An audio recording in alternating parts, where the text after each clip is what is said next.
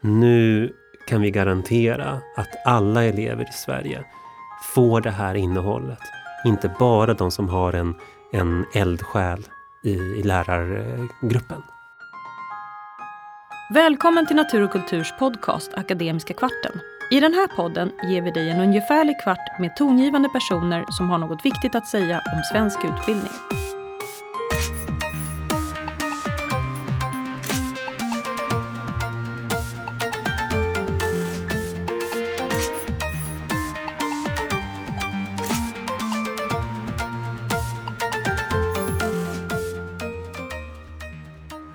Jag heter Niklas Gårdfeldt Livi och är förläggare på Natur och programledare för podden Akademiska kvarten. Idag är vi i Stockholm eh, och vi har en gäst i podden som heter Inti Chavez Perez. Välkommen till Akademiska kvarten Inti. Tack så mycket. Eh, de som inte känner till dig, skulle du kunna berätta lite grann vem, vem du är? Eh, jag är en sexualupplysare Eh, det betyder att jag eh, reser runt i Sverige och eh, undervisar om sexualitet, samtycke och relationer för skolpersonal, för elever och ibland också för vårdpersonal. Och så har jag skrivit böcker. Och allra sist så är jag då aktuellt med, med ett kapitel i boken Puls NO6. En mellanstadiebok om naturkunskap. Just det. Eh, och det har skett ändringar i läroplanen eh, och jag tänkte, det kanske inte alla känner till. Eh, skulle du kunna berätta vilka de viktigaste ändringarna är som du ser det och varför de är viktiga? Jo, alltså det, i höst börjar nya skrivningar att gälla som handlar om sexualitet, samtycke och relationer och det, bara där har vi ett namnbyte. Ehm, och det som är häftigt med de nya skrivningarna är egentligen kanske inte att de säger någonting nytt, för det tycker jag inte. Eh, förut i, i läroplanen stod det ju sådana saker som jämställdhet och det kan man paketera upp och se vad finns där. Jo, men där finns såklart samtycke och sådana saker. Men, eh, men här har skolan fått hjälp att paketera upp de här budskapen eh, och det står mycket mer tydligt nu Eh, att skolan ska jobba med samtycke, att det ska vara liksom till grunden för både sexualitet och för eh, goda relationer. Ehm, det, står i läroplanen att eh, man ska jobba med mediala föreställningar om, om sexualitet och relationer. Bland annat i porr. Så det är många saker, och även, även hedersrelaterat förtryck eh, kommer med i, i läroplanen. Så det är många saker som, som jag menar, de här sakerna är inte en nyhet för oss i skolvärlden, men eh, det är först nu det är tydligt utskrivet. Och du frågade, varför är det här bra? Jo, därför att nu kan vi garantera att alla elever i Sverige får det här innehållet. Inte bara de som har en, en eldsjäl i, i lärargruppen. Mm. Eh, att ordet samtycke lyfts upp om man använder den formuleringen. Vad, vad, skulle du säga, vad är samtycke om vi ska definiera in, i, i den här kontexten? Och varför lyfts det här ordet upp nu tror du? Eh, jag kan ju börja med att säga, okej, okay, samtycke, det handlar om att eh, man väntar på en inbjudan innan man tar sig liksom för eh, av en annan person. Eh, det, det, är samtycke och om man inte vet, då, då frågar man. Ehm, och frågan om samtycke är ju en, alltså det är egentligen en fråga som har drivits, det är en feministisk fråga skulle jag säga och den har ju drivits i ja, långt över hundra år. Eh, och har, vi har fått väldigt många olika nya lagstiftningar i årens lopp eh, som, som gjort att eh, sexualiteten allt mindre blivit liksom en skyldighet i äktenskapet och allt mer blivit eh, en del av vår liksom, kroppsliga frihet. Vi, vi är fria att bestämma vad som händer med vår kropp eh, och det ger oss möjligheten att ingå i sexuella relationer som är eh, njut, njutningsfulla och positiva för oss själva, som ger oss hälsa helt enkelt. Och senaste årtiondet så har det varit en, eh, två kamper skulle jag säga parallellt som har handlat om samtycke. Den ena kampen har handlat om att skapa en samtyckeslag Um, och det fick vi, jag tror att vi fick det 2017, kanske 2018, nu minns jag inte riktigt. Um, och sen så har det varit en kamp om uh, att uh, också skapa en samtyckeskultur. Och här har jag själv varit eh, involverad tillsammans med eh, organisationen Fatta, där vi, vi föreslog helt enkelt att man skulle ta in ordet samtycke i läroplanen. Och, och varför det? Jo, men det är just för det här som jag säger att i och med att det står uttryckligen. Det stod, förut då stod det ju jämställdhet och det kan man ju förstå att självklart i ett jämställt samhälle där, där råder ju samtycke eh, som grund för alla sexuella närmanden. Eh, men eh, det är inte alltid självklart att man hinner prioritera det som inte står, det som bara står mellan raderna. Och nu står samtycke och det, kom, det kommer göra att den här frågan lyfts upp mer i läromedel. Men jag har själv skrivit nyss ett kapitel i en, som handlar om biologi och där handlar det om, om ansvar, eh, liksom vilket ansvar man har när man går in i, i relationer. Um, det, kommer, det kommer stå i många läromedel, eh, kommer det komma in nu och det kommer um, vara ett ämne som alla lärare, alltså ett begrepp som alla lärare kommer behöva tänka på. Därför att eh, den här frågan om samtycke, den ingår liksom i det som kallas för skolans eh, ehm, uppdrag då. Eh, så att mm, det, det, gäller, det är en viktig fråga för alla, även de som inte undervisar nödvändigtvis i, i de här frågorna. Mm. Och du som har väldigt mycket erfarenhet av att prata med elever om bland annat samtycke. Eh, har du några förslag på hur man pratar med ungdomar om samtycke? Vilka frågor kan man börja med? Ja, eh, jag tänker att eh, ehm, samtycket, det, den har flera komponenter. Eh, en, en komponent handlar om eh, vad känner jag? Alltså vad vill jag? Och där handlar det om att eh, elever på olika sätt ska få öva sig i att helt enkelt eh, eh känna in. För menar, ett ja eller ett nej eh, som, som vi har inombords, det känner vi ju på olika sätt. Det ger oss fysiska förnimmelser. Liksom. Så det är en del, eh, inkännandet. En annan del är kommunikationen. Alltså hur, hur kommunicerar du och jag med varandra? Hur förstår vi eh, vad som är liksom, att vi står tillräckligt nära eller tillräckligt långt bort ifrån varandra, där vi respekterar varandra, där vi känner oss trygga båda två. Um, och sen så finns det en till aspekt som handlar om förväntningar. Eh, för att vi lever ju inte i ett vakuum utan vi lever i ett samhälle som är fullt av olika normativa föreställningar om hur man ska vara som kille, hur man ska vara som tjej. Vad är, vad är det att vara ihop? Vad är sex?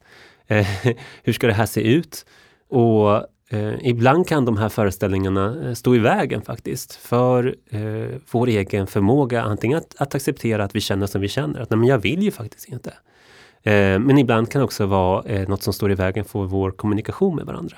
Så det är en, den tredje aspekten tycker jag då i det här med att jobba med samtycke. Mm. Om vi rör oss tillbaka till eh, hela ämnet sexualitet, samtycke och relationer. Eh, vilka, är, eh, vilka är de vanligaste frågorna som du får av eleverna?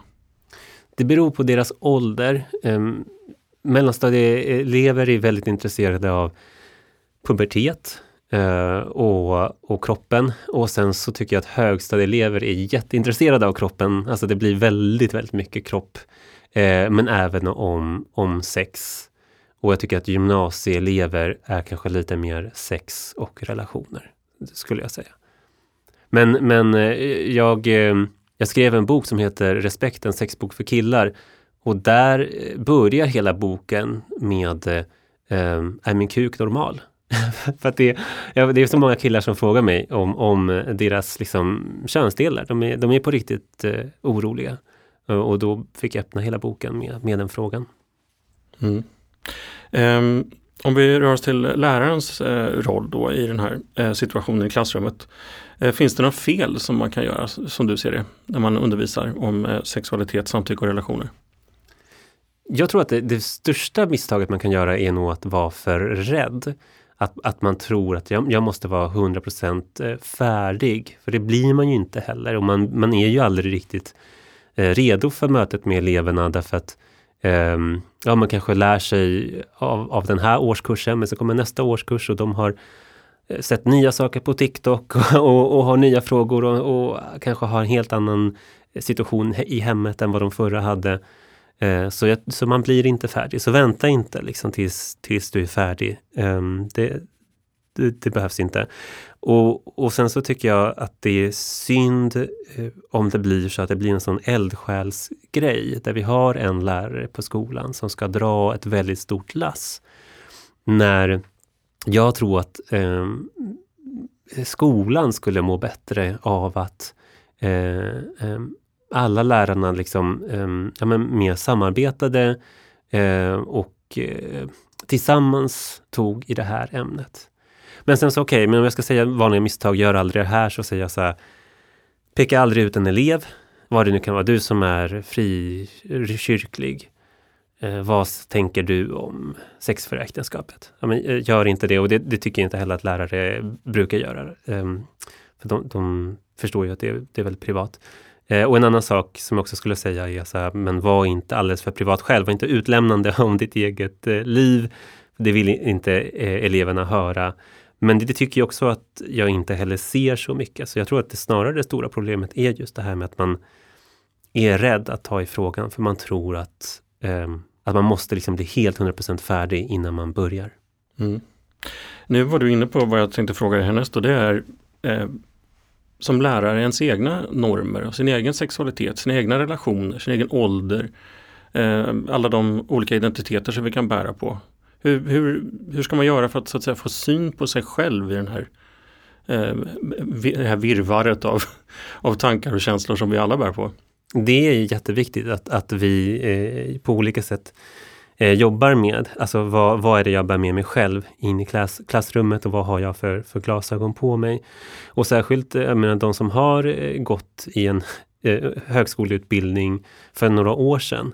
Eh, då, då har man ofta eh, faktiskt i sina läromedel där eh, blivit eh, inmatad med, med en, ibland en ganska normativ syn på liksom, eh, hur sex, sexualiteten ut, ute bland djur till exempel. Det har ofta skrivits ur en eh, heteronorm eller att man liksom inte förstår vad, eh, liksom, vilken roll hbtq-personer har i evolution och sådär. För att, för att vetenskapen också har så många problem med normer. Eh, men så vad jag skulle säga, alltså hur, hur upptäcker man de här sakerna? Ja, eh, en bra sak är kanske att man eh, helt enkelt läser ett eh, normmedvetet eller normkritisk eh, bok om de här ämnena. Ehm, och bara ser liksom, bara får se ett positivt exempel på, liksom, ah, så här skulle det kunna vara. Så kan man jämföra det med vad har jag själv eh, varit med om? Alltså när jag gick i skolan, vad stod det egentligen i mina läromedel? Då kan man, kan man kontrastera det. Och då kan man eh, se liksom, eh, vad man har med sig. Men jag tycker att det, är, att det är jätteviktigt med normkritiken och ju mer man övar på det, desto enklare blir det att se att, men, oj, den här James Bond-filmen som vi ser nu, den har ju eh, samtyckesproblem till exempel. Mm. Eh, nu kommer ju eh, sexualundervisning att vara obligatoriskt i lärarutbildningen också. Eller har varit nu ett tag redan. Mm. Eh, vad tror du att det kommer innebära för eh, våra elever och för framtiden? Det, kom, det är ju jättepositivt och det, det, här är så himla roligt därför att vad många lärare själva säger är att de känner sig att de inte har blivit förberedda. Eh, det har liksom inte behandlats som att det är liksom ett viktigt kunskapsfält. Eh, och, och då eh, blir det ju jobbigt att, att ta i frågan. Eh, det, så det, innebär, det här kommer innebära bättre undervisning eh, för, för eleverna helt enkelt. Mer, mer inkludering och man kommer få eh, prata om saker som är mer relevanta för en själv. Eh, men i en, eh, om man tänker i organisationsmässigt då, så kommer vi ha skolor där vi har lärare som har gått liksom den gamla lärarutbildningen och så har vi lärare som har gått i den nya lärarutbildningen och där, där jag tycker att eh, skolans huvudmän har ett ansvar faktiskt att eh, kunskapsutjämna. Eh, så att det inte ska vara så att bara för att man liksom gick eh, lärarutbildningen för några år sedan så plötsligt så är man liksom gammal och avdankad. Liksom. Så ska det inte vara. Och, och där tycker jag att ja, men det, där finns ett ansvar hos skolledare och så vidare. Att se till så att det blir eh, kunskapsutjämnat. För det, jag tror också att det kan bli jobbigt för en, en eh, lärargrupp. Om det är så att vi har en lärare som förstår väldigt mycket det här med normkritik, förstår no inkludering, kan, eh, kan kritiskt granska normer och, och sen och säger så men eh, vi, vi, ska kontakta eh, lä, eh, liksom, elevernas vårdnadshavare och så säger någon så här, varför pratar vi på det här sättet? Kan inte vi bara säga mammor och pappor? Eh, att det kan, det kan bli en, en kulturkrock tror jag, eh, mellan nya och gamla lärare. Eh, så, och det tycker jag är synd om det skulle behöva vara så. Ja, Både relationer och eh, sexuella praktiker och könsorgan kan vara korta och det kan också poddar vara. Så att vi har faktiskt eh, slut på tid där, Inti. Tack så hemskt mycket för att du kom till Akademiska kvarten. Tack för inbjudan.